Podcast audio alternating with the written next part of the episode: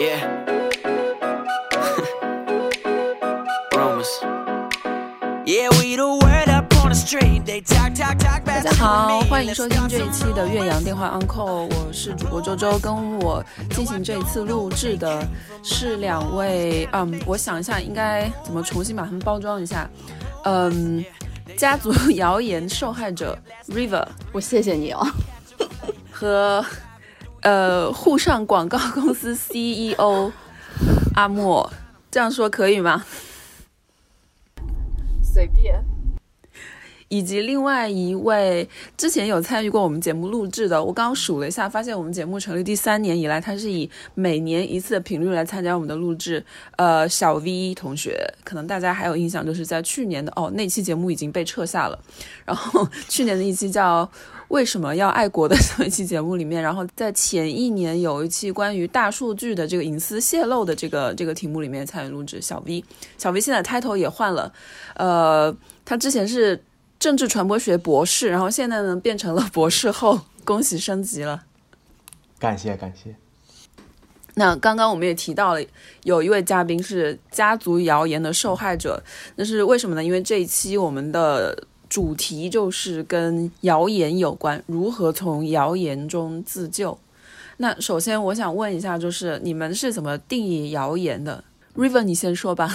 你的感性认知。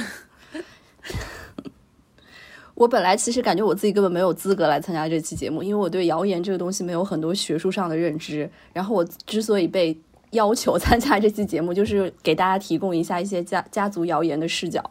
所以我觉得，在我心目中，谣言就是我们家庭群里面发的一些，嗯，感觉图文排列组合非常就是不清晰的，我妈发的一些东西。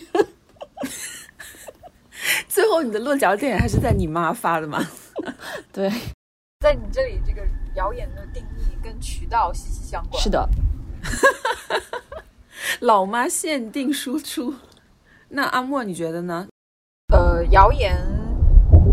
其实是我一门课上的一个专题啦，然后我会把它当做一个 section 去讲，然后包括呃，但但我自己收集的资料来说，我自己认为谣言，如果从我上上课给学生讲的角度的话，我觉得它就是一个未经官方证实的、尚具有大量不确定性信息的信息，但是。呃，又从我们自己平时接触到，就包括刚刚 River 说他妈妈发的信息来讲，我自己会把它简单粗暴的定义为虚假信息或者是误导信息。嗯嗯，那 V 呢？因为我知道你是最近都在做这个有这个谣言传播的这方面的一个课题，是吧？然后在你的这个课题上的话，你们有会对对需要对谣言做一个非常精准的定义吗？嗯，其实，在我这里看来，我觉得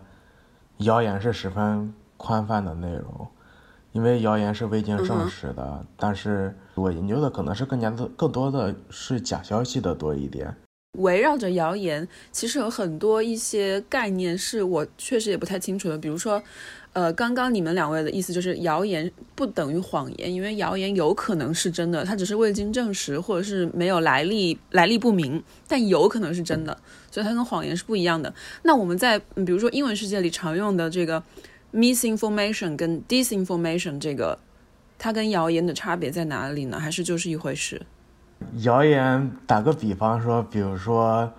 呃，我们听到谣言哪一个明星结婚了，或者怎么样，在跟谁拍拖这种，这有可能是谣言，因为你不知道它是不是真的，你只不过在听着别人的一面之言罢了。Misinformation，它跟谣言不算是同一个类别的，因为我认为 misinformation 属于那一种被错误解释的言论信息。一个很简单的例子，比如说埃隆·马斯克准备。发射一个新的飞船，计划在二零几几年进行火星移民计划，然后有人就会曲解这个事实，说到二零几年，他说我们就可以去火星了。但实际上新闻并不是这样的，这可能就是一个 misinformation 的诞生。disinformation 就是新闻的本质，信息的本质就是不正确的，是错误的。比如说他从来没有说过这句话，但是你非得说他说了，这就是三个东西之间的。一些的差别。好的，但是听起来，其实我感觉在谣言的传播过程中，misinformation 或者是 disinformation，或者是说就是谎言吧，这些东西好像都是经常会在谣言传播过程中出现的一些因素吧。而且他们往往是很就是综合体现的，在我看来，比如说刚刚小飞同学说的这个案例，让我想到之前就是刚开始推广新冠疫苗的时候，当然所有的疫苗都会经历这个过程啊，就比如说谣言导致呃不是疫苗导致自闭症。或者是疫苗致癌这样的信信息，最开始可能它都不是以谣言的形式出现的，它可能都是以类似于刚刚说的 misinformation 或者是 disinformation 出现的。但是你辟谣的时候，你会发现说，我印象中，呃，好像当时是有一个科研机构说没有证据证明新冠疫苗致癌，嗯，但是就会被曲解成为说，那新冠疫苗还是致癌的，就是。在这个过程中，其实是会有很多这个信息的嫁接，或者是变形、扭曲。那我我觉得这些可能也对对对，就也是谣言的一部分，但它可能不完全等同于谣言吧。嗯，刚刚说到这个，在在传播的过程中，然后 River 也说了。它是母亲输出限定 谣言，那你们觉得在哪个领域最容易出谣言，或者是哪个媒媒介最容易传播谣言呢？还是从 River 开始好了。我我没有觉得哪个领域最容易传播谣言，我觉得好像是跟这个信息的重大程度有关系吧。就是这个信息被越多人关注到，它就越有可能被误传播。类似就是一些公共很关注的一些事件吧，比如说那种。新冠疫苗啊，或者是呃唐山打人事件呐，就这种很多是很多很多人关注到的事情，同时对于这件事情的具体细节又不是特别特别清晰的，我就觉得很容易出现谣言。嗯，阿莫你觉得呢？我觉得还是跟切身性有关的吧。比如说，呃，我在准备谣言这个主题课程的时候，我会发现说，高发的其实就是呃健康类，还有国际关系类。也尤其是关于我们不熟悉的领导人八卦之类的，其实呃，一方面你可以看到，呃，像健康类，那是跟切身关系特别直接相关的，那它也很容易有谣言。然后另一部分，像我刚刚说的，可能跟我们不相关的这些国家的领导人的这些谣言，又是跟切身特别远的，就是变成了两极，好像一部分是啊很怕死、很担忧的这一部分啊。容易产生这种恐惧谣言或者是希望谣言，然后另一部分好像是跟窥私欲有关，在我看来。那小 V 你觉得呢？最容易出谣言的领域，在我看来是两个领域，一个是人们不确定的领域，比如说人们对疫苗它的有效性不确定，人们持有怀疑态度的时候；另一个领域是人们好奇的领域。当这两个领域交叉的时候，那就是最大的谣言的温床。哦，那你说的就是比较容易出现这样现象的媒介的话，那现在来看是不是就是网络媒体？嗯，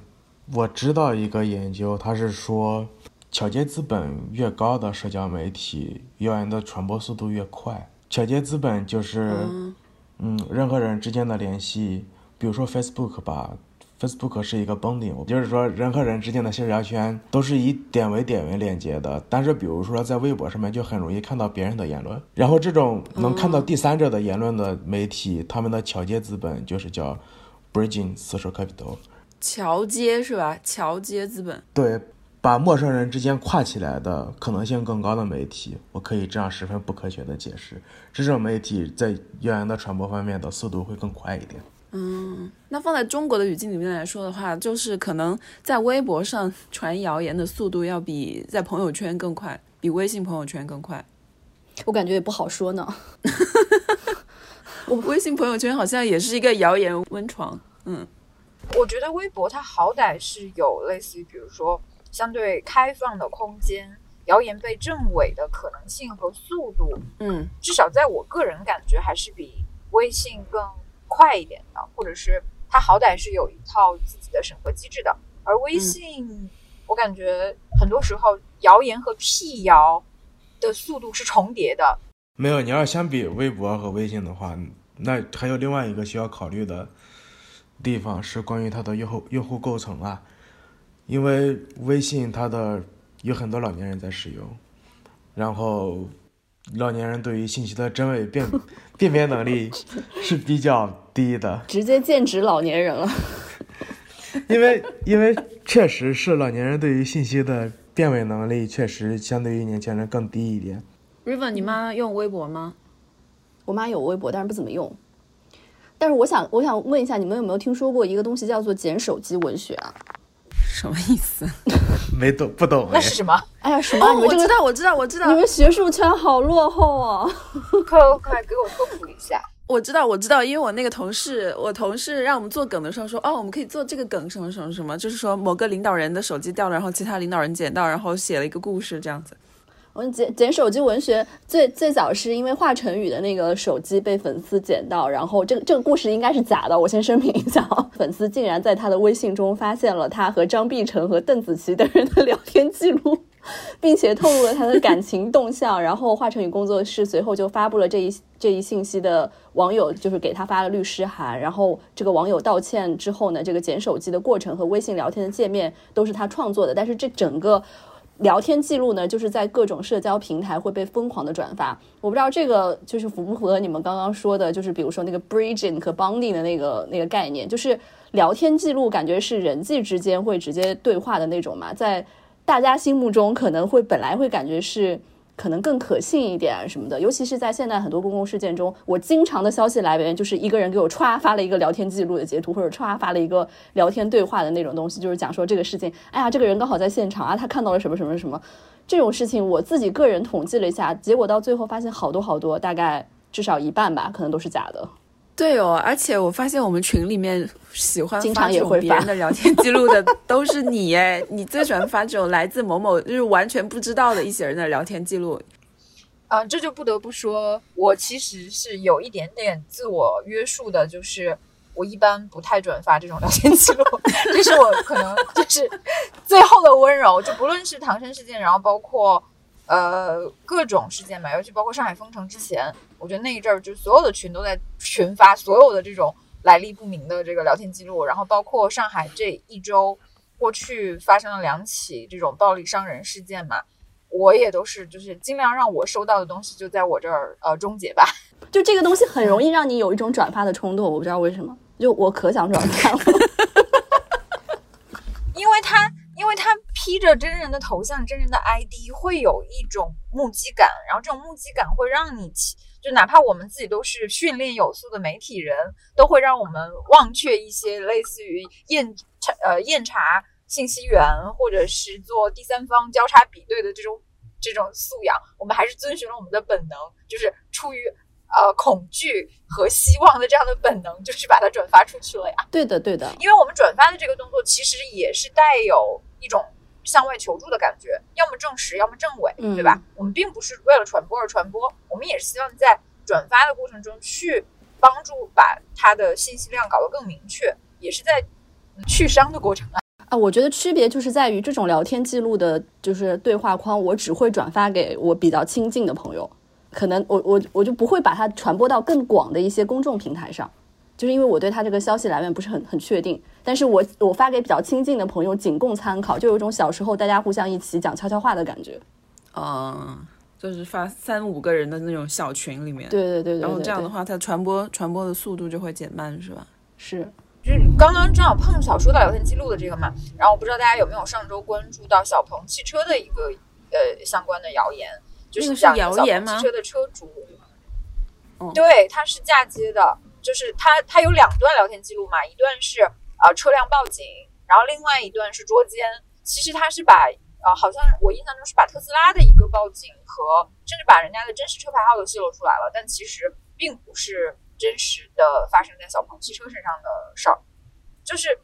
他他会通过这样的移花接木的方式，让你对时空完全不搭的素材产建立了联系，所以这也是比较常见的这种呃聊天记录谣言的一种吧。嗯，你前面说到，就是说我们传播信息也并不是为了传播而传播，并不是说要造谣，而是说或者是传谣，而是说希望在传播的过程中，呃，能够让这个事情得到澄清，或者是能得到一个确认什么的。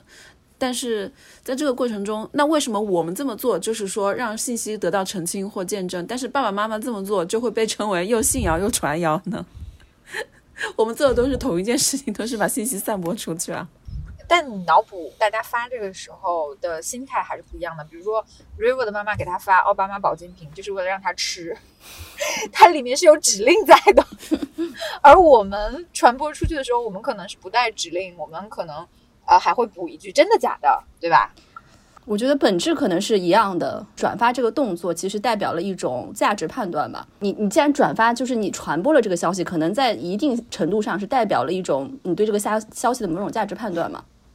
然后我们去转发这个东西的时候，你知道，我知道我转发给你们，我是可以获得同样一种对这个消息的反应的，我是可以找到一种共鸣的。但是我妈在比如说给我发一个，呃，打了新冠疫苗的人更容易再次感染这种消息的时候，他也是想要从我这边得到一种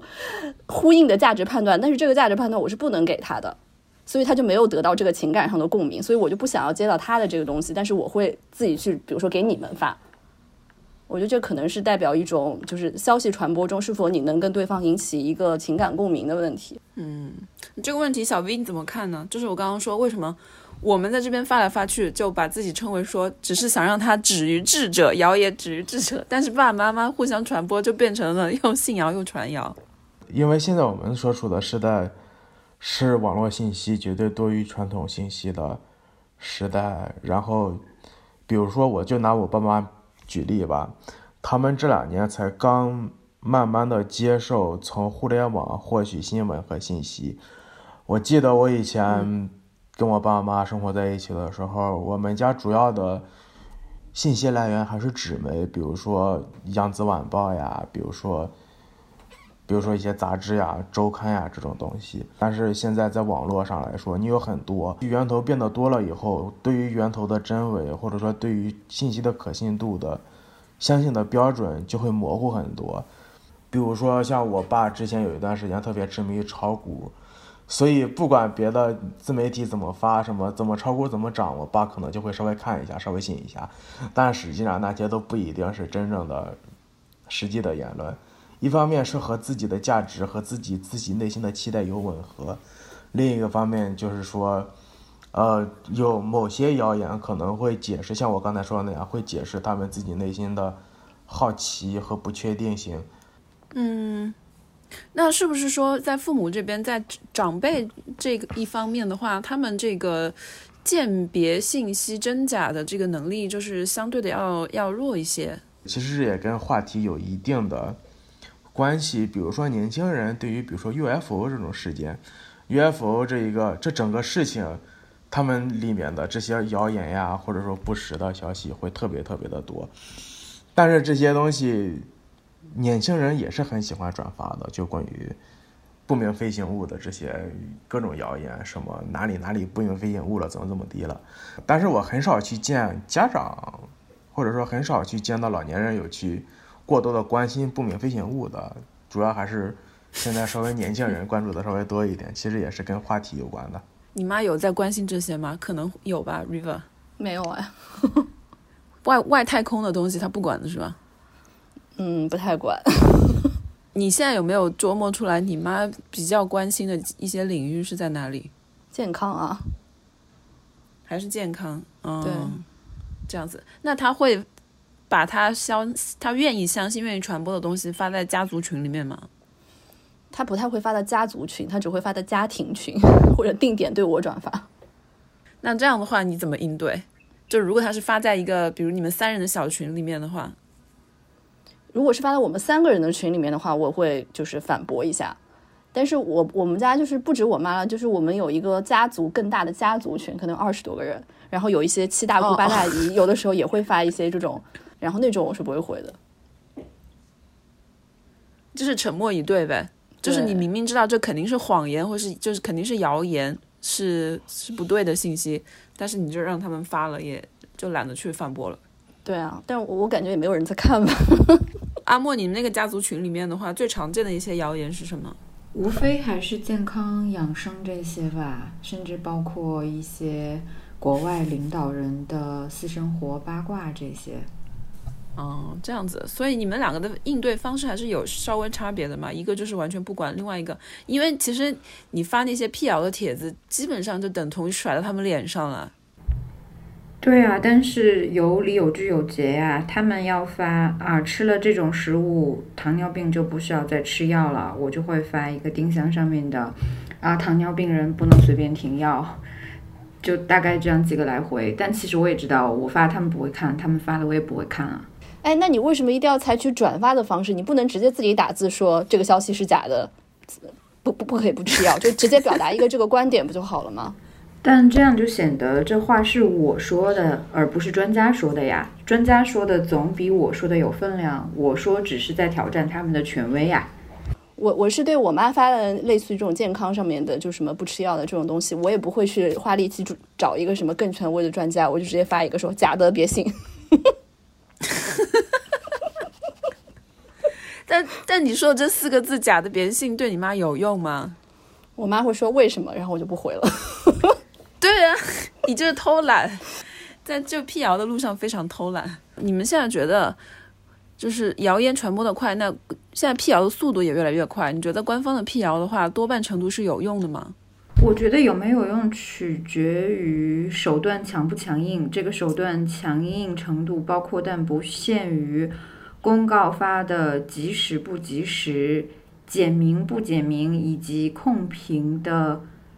程度怎么样。就好像唐山的事件，你说他没辟谣吗？他好像也辟谣了，但是你身边到底有多少人信了呢？你也是打引号的。可是你点进去看到热门的转发和评论。都在说相信警察，相信公安，相信啊政府一定会给一个交代的时候，你又会觉得好像很割裂。那如果按照辟谣成功的标准，似乎达到了，但好像又没达到。你刚刚是在暗示说，虽然官方有辟谣，但是下面说相信的人都可能是僵尸粉，是吗？River，你觉得呢？你们不是也有一些官方号吗？我觉得我原来算是属于对这种。看看起来很严肃的官方通告，很相信的一群人，因为他一个蓝底白字啊，你就感觉他这是一个很正式、很官方，他有一个形式上就压压过你，就是感觉这是一个很严肃的一个绝对正确的这么一个官方的东西。就是打击我的是有两个事情，一个是那个铁链女的事情，另外一个就是这次上海的疫情。嗯，自打耳光打得太快了，是吧？对对对，嗯。那小 V 你怎么看呢？就是你们有没有这方面的研究？就是关于这种所谓的官方辟谣，嗯，这样的一个动作，它在谣言的传播中有什么作用？呃，我现在正在进行的研究，在这方面是跟这方面有一定的关系。但是我可以先说一下我自己的看法，就是官方辟谣有没有用？嗯呃，最主要取决于一点是民众对于政府的信任度，或者对于官方的信任度。嗯，具体往下就不再说了，懂的都懂。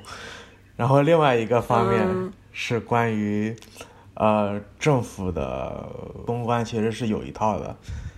就好像刚才好像 River 说的那种蓝纸白字那样，包括他们的措辞呀这些东西，其实都是有一定的讲究的。他们不是我今天一拍脑壳儿说什么就说什么，他们一般情况之下都会有一个公关团队。而且我觉得官方辟谣，我不知道是从什么时候开始就变成了只有一种蓝底白字的这样一种形式了。我觉得我们以前看到一个公共事件的爆发，我们是可以看到好多好多媒体去报道的，媒体可以去到现场，然后给你报道出非常非常多的细节的。但是现在好像这种报道都已经消失了，所以我们没有其他的可以辟谣的东西，就只能相信这个蓝底白字了，不然还能相信啥呢？但其实你会发现，这个现象就很奇妙。当一个社会事件出来的时候，如果记者有事无巨细的详细报道，就会有一堆人冲上来说：“哎呀，记者在吃人血馒头。”然后当丰县或者是唐山这样的事件，媒体一直缺位，又有评论或者是这种言论在那里说：“啊，记者都死光了嘛。”但其实大家都知道，嗯，是什么东西在那里嗯哼。但是同时，我们也可以看到，这也是信息多元性的备受打压的现状，因为信息不再多元了，我们回到看到的信息只有一种。我觉得信息还是多元的，只是官方信息变得单一了。我我认为的官方信息是不是就是政府部门的信息？然后在以往可能过去五到十年吧，至少是说有媒体的信息作为一个，要不就是辅证，或者是纠正，或者是澄清的作用。但现在的话，这个机制好像已经逐渐在被淡化或者是失去了。就是说，就是说，大家第一反应不会是说，哦，我接下来我去看看，比如说什么，呃，什么叉叉周末，或者说去看看澎湃，或者去看看什么某某青年报，他们对这个事情是怎么说的？因为你知道你现在看不到了，就算你去看这些媒体的平台，他们的这些公众号，他们也是第一时间就会去，只是去转载官方的一些通告而已。但这个问题，我觉得好像也是。哦，我不知道是不是全球范围都是这样，因为前阵子我刚刚看到了一个媒体的评论，就是批评说现在的，至少说是美美国的媒体吧，现在很多新闻记者也缺乏了调查性，就是说他们现在很多时候也就是直接甩，比如说美国国防部或者是五角大楼、呃白宫他们的一些官方文件，就直接说据据据据白宫所言，叭叭叭，拜登怎么怎么说，就是这样子一个，就是这这么一个非常非常懒的这样一个公式。然后还有一个就是在官方的通报中，一般都会说希望大家不传谣、不信谣。不知道这句话对你们来说意味着什么，因为刚刚你们在说，其实很大程度上谣言它是需要通过传播而被制止的，不然的话，如果你不传播的话，它就永远得不到澄清。我会多少觉得这就是一种捂嘴的行为。你不让大家信谣，不让大家传谣的前提，应该是你有公开透明的信息，让大家有正当的渠道去了解这些需要被知晓的知识。那不论是从刚刚我们说到唐山也好，或者是上海疫情也好，这些事情我们会发现说，不信谣不传谣，就只是为了变成便于管理，或者说为了让大家只信一种声音的便利的措施。那这种不信谣不传谣，在我看来就是懒政。何况之前罗翔好像也说过这样一句话，就是对于民众，只要有合理怀疑的证据就可以发声，而这并不属于谣言；而对于官方来说，如果没有超出合理怀疑的证据，就不得随意辟谣。我们可以在我们没有得到证实的情况下去质疑，或者是去提出可能的呃信息，而。在政府没有更有力的证据，或者说，呃，更充分的信息量的情况下，简单粗暴的给这些传播的信息扣上谣言的帽子，就是一种非常偷懒并且糊弄人的行为。嗯，而且在事情在事件发酵的一些不同的阶段的话，本来可能原来是谣言，或者是看起来像是谎言的，最后却被证实哦，它是真实的消息。那我们前面的那个一开始说不许传播，那这个动作是不是就变成了一个阻碍信息自由流通的这么一个一个非常限制性的动作？那说到这里的话，你们觉得谣言这个东西它最终是可以被消灭的吗？不是说所有的谣言，比如说一个谣言关于一个事情的谣言，它最终是可能被止于，比如说谣言止于智者，那现在是谣言可能会被止于官方辟谣吗？呃，我觉得不会啊，就比如说唐山这个事件。唐山这个事件，官蓝底白字出来之后，我觉得反而会引发了更多的质疑。它其实是跟官方辟谣的信息的准确度和详细度有关的。如果你只是非常简单模糊的去回答了一些问题，那大家只会去呃引导大家去发现更多的问题。我觉得铁链女和唐山这两件事情就非常的明显，就每次辟谣之后都会带来更多的质疑，而这些质疑也都都是通过。呃，谣言的方式，或者是一些小道消息啊、截图的方式去进行的。呃，大家对这样的这个热情是有增无减的。但是后来，那最简单有效的制制止谣言的办法就是删帖呀，全网无法搜索就可以了。如果要是像放在一个相对比较宽松的环境当中，一部分的谣言会自会自动的消失，因为它的可信性实在是太低了，人人都觉得它离谱的时候，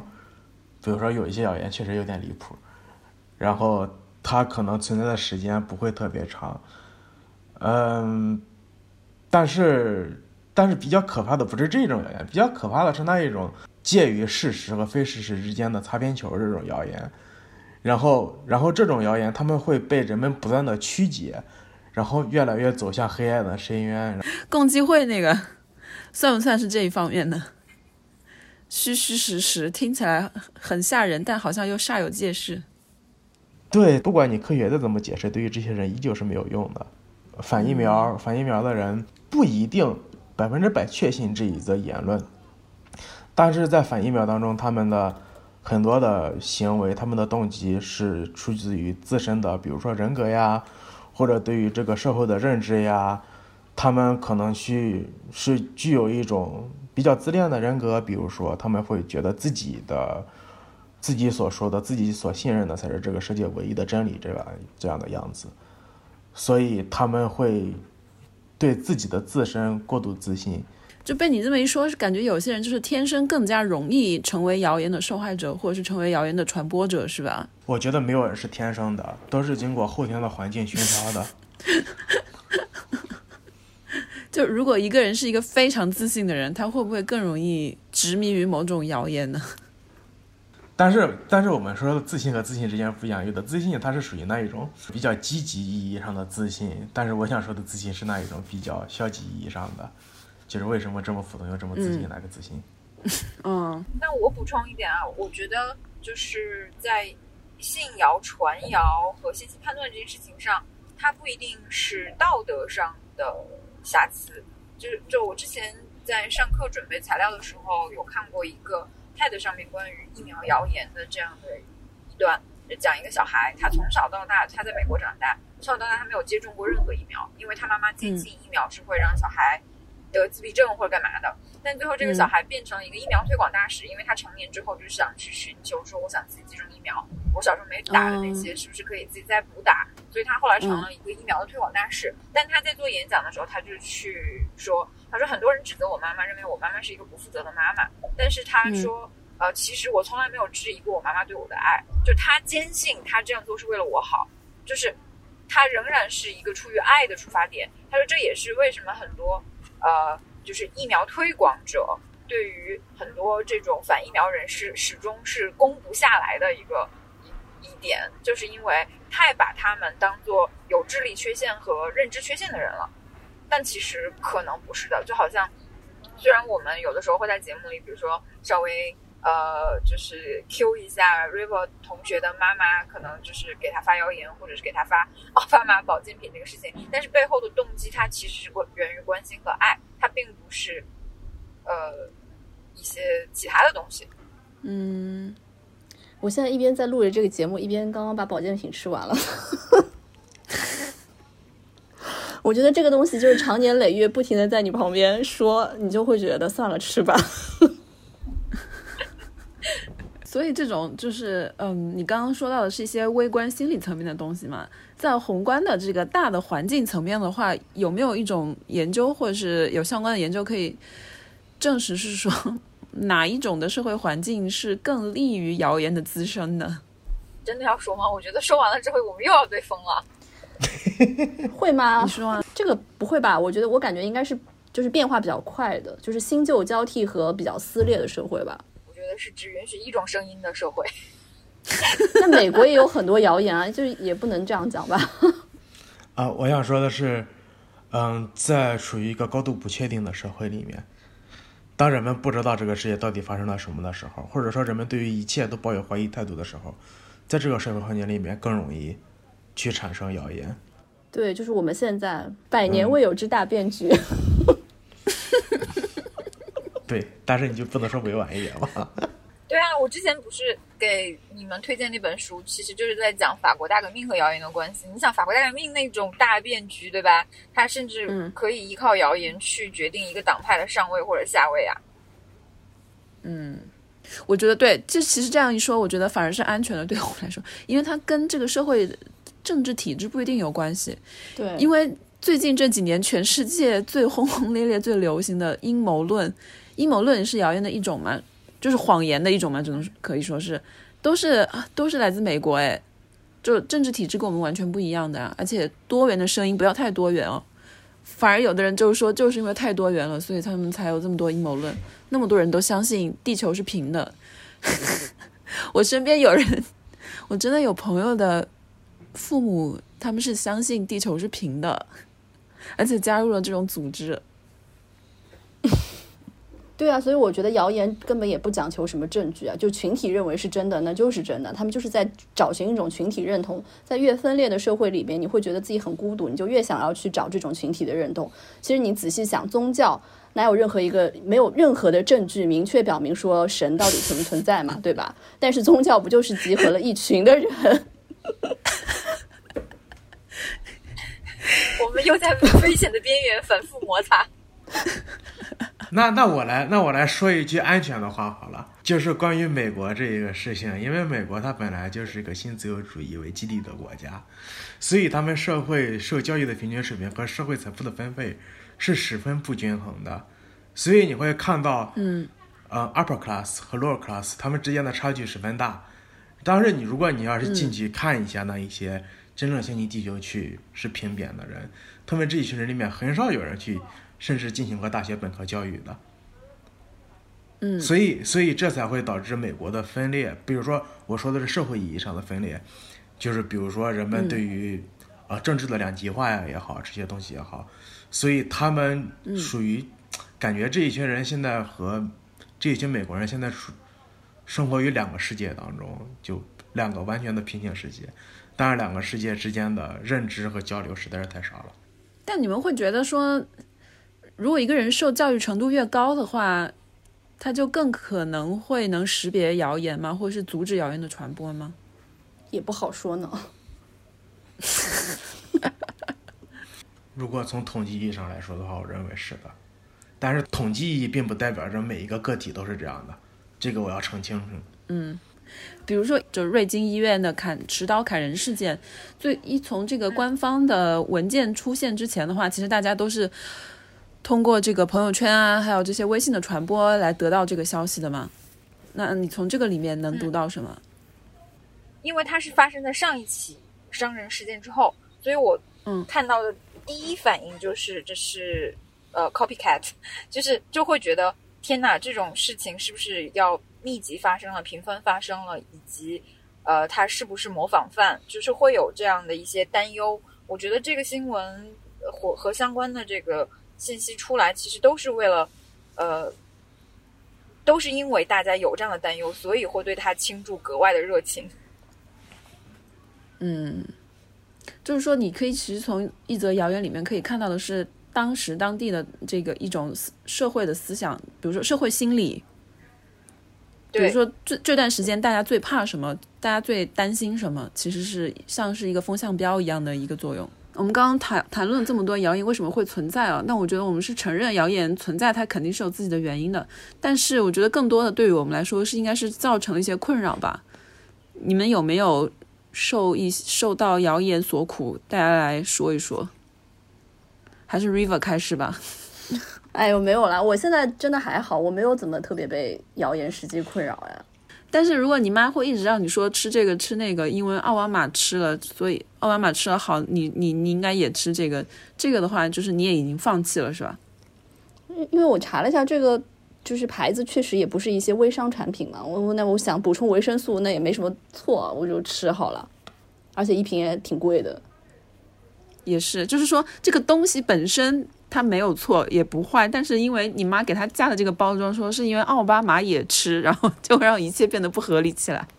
但你回头想说，这个东西其实本身并没有问题，是吧？对啊，对啊。啊，那阿莫呢？你有没有被谣言所苦过？我觉得我的困扰就是，我可能就是呃，会想要有时不时辟谣的冲动，然后要克制这种冲动还挺难的。因为实在有的时候，比如说家庭群，或者是甚至让我会觉得很离奇的，就同龄人的群里面，会让我发现这种匪夷所思谣言的时候，我这种杠精的心理就上来了，就很想赢。这可能是对我来说最大的困扰。然后我就要花时间去，比如说去有据核查，或者是去查这个相关的资料，然后用有理有据、科学的方式去做科学的辟谣，真的很耗时间。所以现在我觉得，呃，当我克服自己想赢的冲动之后，就没有什么困扰了，就是发就发吧，跟我又没有关系。用这种心态可能就会好一点。嗯，小 V 呢？啊，我要举一个例子，最让我痛苦的谣言，其实不是在。成年以后，在成年以前，比如说在以前上小学、上初中的时候，总是会有谣言，谁谁谁喜欢谁谁谁这种话，这是一个典型的从我们小时候长下来的谣言了，是不是？但是其实从我们小时候身边就已经被谣言包围了。比如说有人会说啊，我喜欢谁谁谁谁谁谁谁，但实际上这些都是谣言嘛，是不是？我相信大家也都会或多或少的听到或者体验过这些东西，然后它给人带来的困扰，其实。挺微妙的，看看个人吧。有的人他们可能会特别在意，有的人可能就不会特别在意这些事情。然后像我的话，以前也会有人传我留言说我喜欢谁谁谁，然后我可能是属于那种不太在意的类型，我不会就直接站出来就就大声我不喜欢谁谁谁，这也太不那啥了。好具体的个案。那我说一个我的吧，因为我觉得跟你们的比起来，我的好像真的是有实际的困扰的，就是因为我前面在呃以往的节目里面也说过，并不是我自己的父母，是我男朋友的父母，是他们是深度的，已经不能算谣言了，我们应该可以称之为阴谋论的，相信那个忠实的拥趸跟信者，所以导致就是每次我们去见他父母的时候，我都要。就是充当那个就是中间的调停者，就是以免我男朋友会跟他的父母，特别是爸爸争执起来。就在任何一个问题上，就是比如说他们家是西班牙人嘛，西班牙的总统是一个中间偏左的这么一个一个总统，但他家里人呢，就是我男朋友爸妈是那种非常保守的右派，然后他们就会不遗余力的批评这个总总统，然后就会说他爸爸就会说。哦，现在已经有科学证实，这个总统他是一个自恋狂，他是一个偏执狂，他有精神分裂。然后，而且他说的是有科学家证明什么什么。然后我男朋友这个时候就会，就是就是那种手就会开始，就感觉他整个人要从桌子上拍起来，就要跟他爸开始争吵了。然后我就要充当调停者，就说好好好，不要说了，就说吃饭的时候不要谈政治这样子。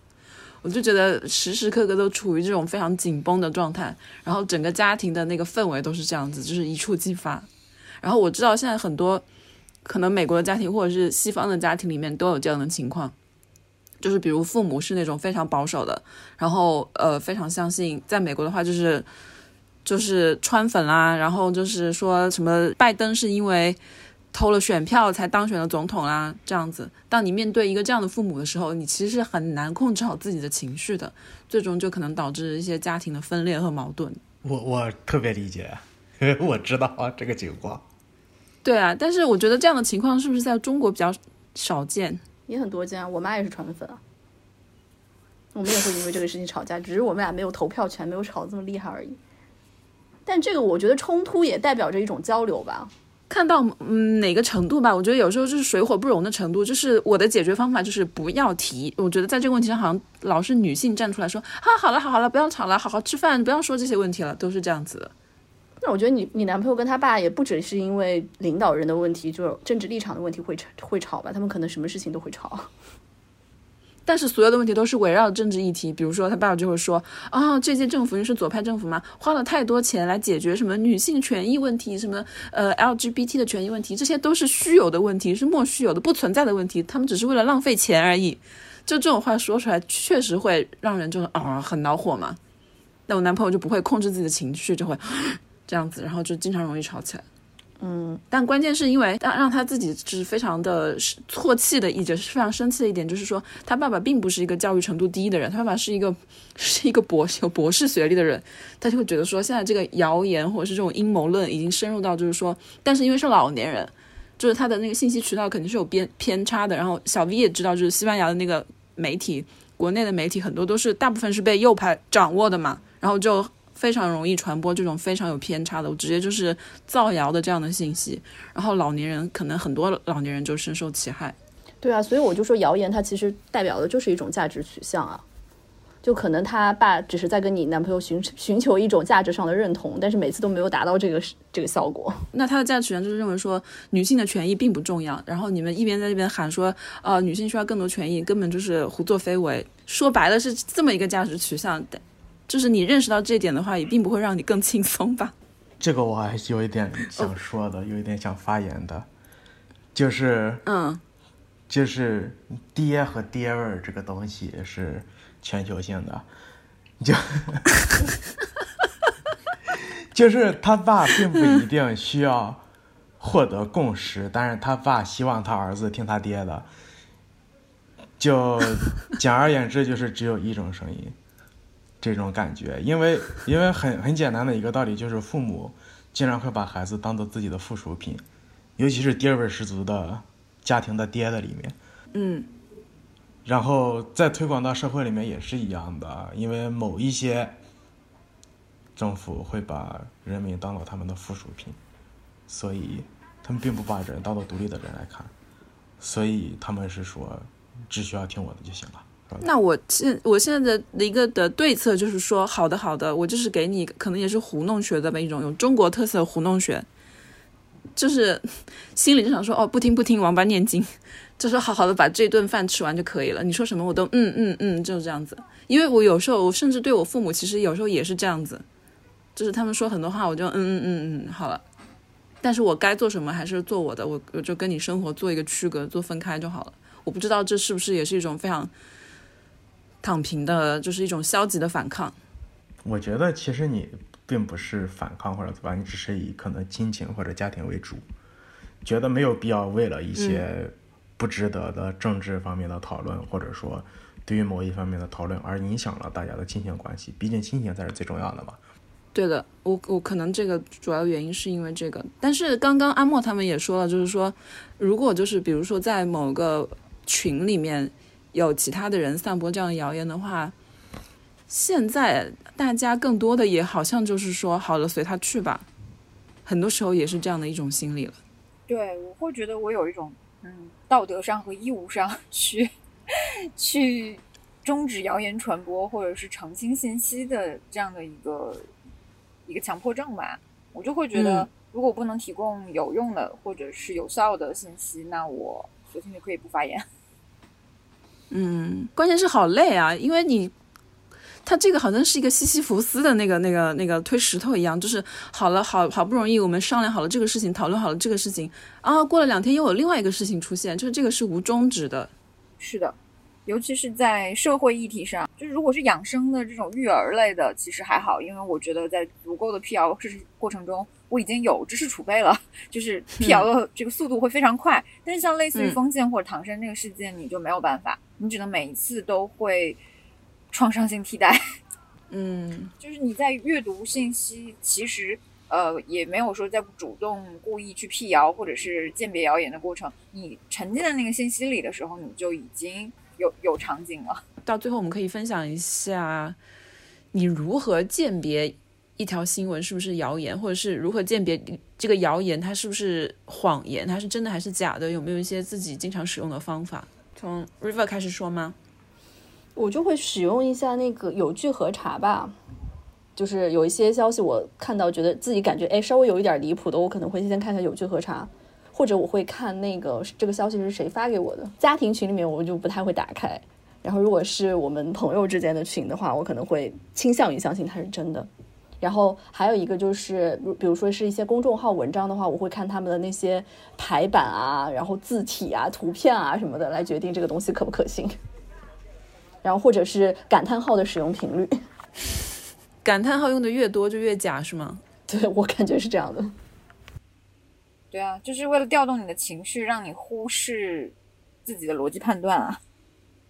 嗯，我也差不多吧，我跟瑞瑞一样，就是首先可能会想要交叉信源检查。如果是《新京报》报道的，那我可能会再去看一下澎湃怎么说，南方怎么说，就是尽量看是不是单一媒体或者是多个媒体。比如说我之前讲那个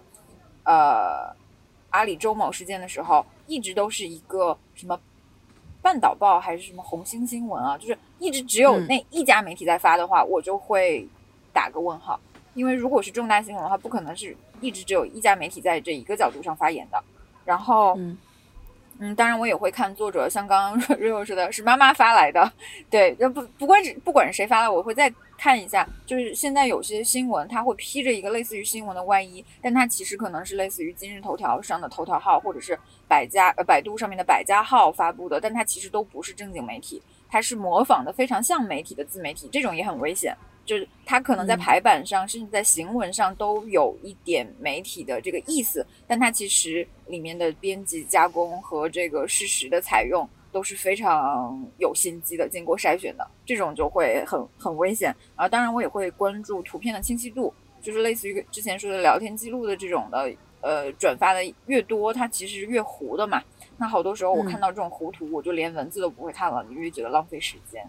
这是我的一些基本的为了节省时间而采取的措施吧。但还有一些新闻。呃，可能真的就是就像刚刚说的，我们真的要投入大量的时间和精力才能做这种谣言的鉴定的。有的时候，嗯、看有没有这个精力和有没有这个冲动和想不想赢。小 V 呢？我现在已经懒得去试试喝茶，但是实在是做一个，基本上最起码半个小时、一个小时时间就没了。然后如果真真的是非得要较真的话，因为国外也有很多，嗯，事实核查的机构，会去他们的网站上面找一下有没有相关信息啊这些东西。但是我很少去、去关注这些路边信息。确实，我自己有一个也是，嗯，我觉得也是有一个最容易节省时间的方法，就是尽量少看非新闻通讯社的消息报道。还有一个就是，我觉得我们之前在就学习新闻写作的时候，应该也都知道，就是说，它如果是一个正规的一个新闻写作的话，它的权威性的话，它一定是有两方的那个消息跟意见都呈现的。就比如说，我就这几个月，我一直比如说关注乌克兰战争的话，我其实同时关注俄媒跟那个乌克兰的一个有一个基辅独立报的那个那个那个消息，就是发生任何一个事情，比如说某个轰炸事事件发生的时候，这个基辅独立报是怎么说的，然后俄罗斯的比如说塔斯社是怎么报道的，这两项对比来看，多半能够得出一个比较我自己可以能从中选出一个比较我觉得比较公允的一个角度。然后还有另外一点就是说，我觉得可能看到很多现在国内的新闻在写作的时候，不太容易非常清楚的交代信息源。就是我觉得这个是一个非常基础的，你应该说，比如说某某某某日几月几号几日几时，最好是能精确到据某某某说，然后这个据某某说，你一定是可以去做核查的。如果他连这个都没有写明的话，你就连核查都无法进行。这是我自己的一些心得。有一点想补充，就是在疏通家人关系的时候，当我们有动机去反驳家人的时候，说明这个信息已经离谱到一定程度了，所以我们才想反驳，不希望家人深入其害吧。嗯，但是其实这样这样的做法，可能只是对于某一件具体的事情上面，但是过两天他们又会分享另外一个离谱的新闻。但是我想，其实这是我在跟我家人，呃，进行工作的手段，就是我跟我家人。建立信任感和从会进行很多关于比较深层次的聊天，因为我想重新构筑他们的，尽管我知道很难，但是我想重重重新构筑一下他们对这个社会的认知。然后，这确实很难，是很难去走的。但是如果你真的不去用力的，真的，如果你真的希望家人去做好，并且从行文的本质上面去。改变他们的做法。如果你不从他们对社会的认知，或者说自己的价值判断这些东西，那很累的，因为你每一次每一次都要费劲的去跟他们解释什么什么事情是真的，什么什么事情不对的。包括我就跟我爸说，我说说在中国，妇女就是就是第一等，就是就是在社会现实上面是被男权统治的。然后他不信，可以给他举很多的例子，比如说平均工资。比如说社会地位，比如说权力中心有几个女性，你自己去看一下嘛，你自己做一下比较，你知道中国妇女的地位在中国是什么样子。然后你就用这些事情，你去慢慢的一点一点去构造，然后你要跟他说为什么要去尊重其他人，为什么要去尊重同性恋群体，为什么要去尊重 LGBTQ 群体。然后，然后再再深一点的话，比如说价值判断应该是怎样的，我们需要一个什么样的社会，我们不需要一个什么样的社会，这些东西都是觉得。这这些东西可能只有跟父母或者特别特别亲近的朋友才有可能去探讨的问题，但是这也是我们需要做出付出的地方，因为这些人需要我们真正的去关心，真正去爱护，他们不是一般的路人。哎，你这个方法听起来很难，感觉是挑战 hard hard 模式，但是其实是一劳永逸的。这个对你有什么启发吗，River？啊，我觉得我一直在做的跟小 B 做的事情是一样的啊。你你们扪心自问一下，你们任何一个父母会听我们的播客吗？你好棒哦！我都没有跟我妈说我在做播客，我完全就是隔绝的。对啊，我觉得我是从来不去拒绝这种沟通交流。我觉得这种事情也是无形之中在跟他们建立联系啊。好的吧，我觉得在辟谣这条路上虽然是永无休止，但是也还是不能轻言放弃。我们最后都有了一个光明的结尾。那我们今天的录制就到此结束。拜拜。吹来多少轻松，吹走出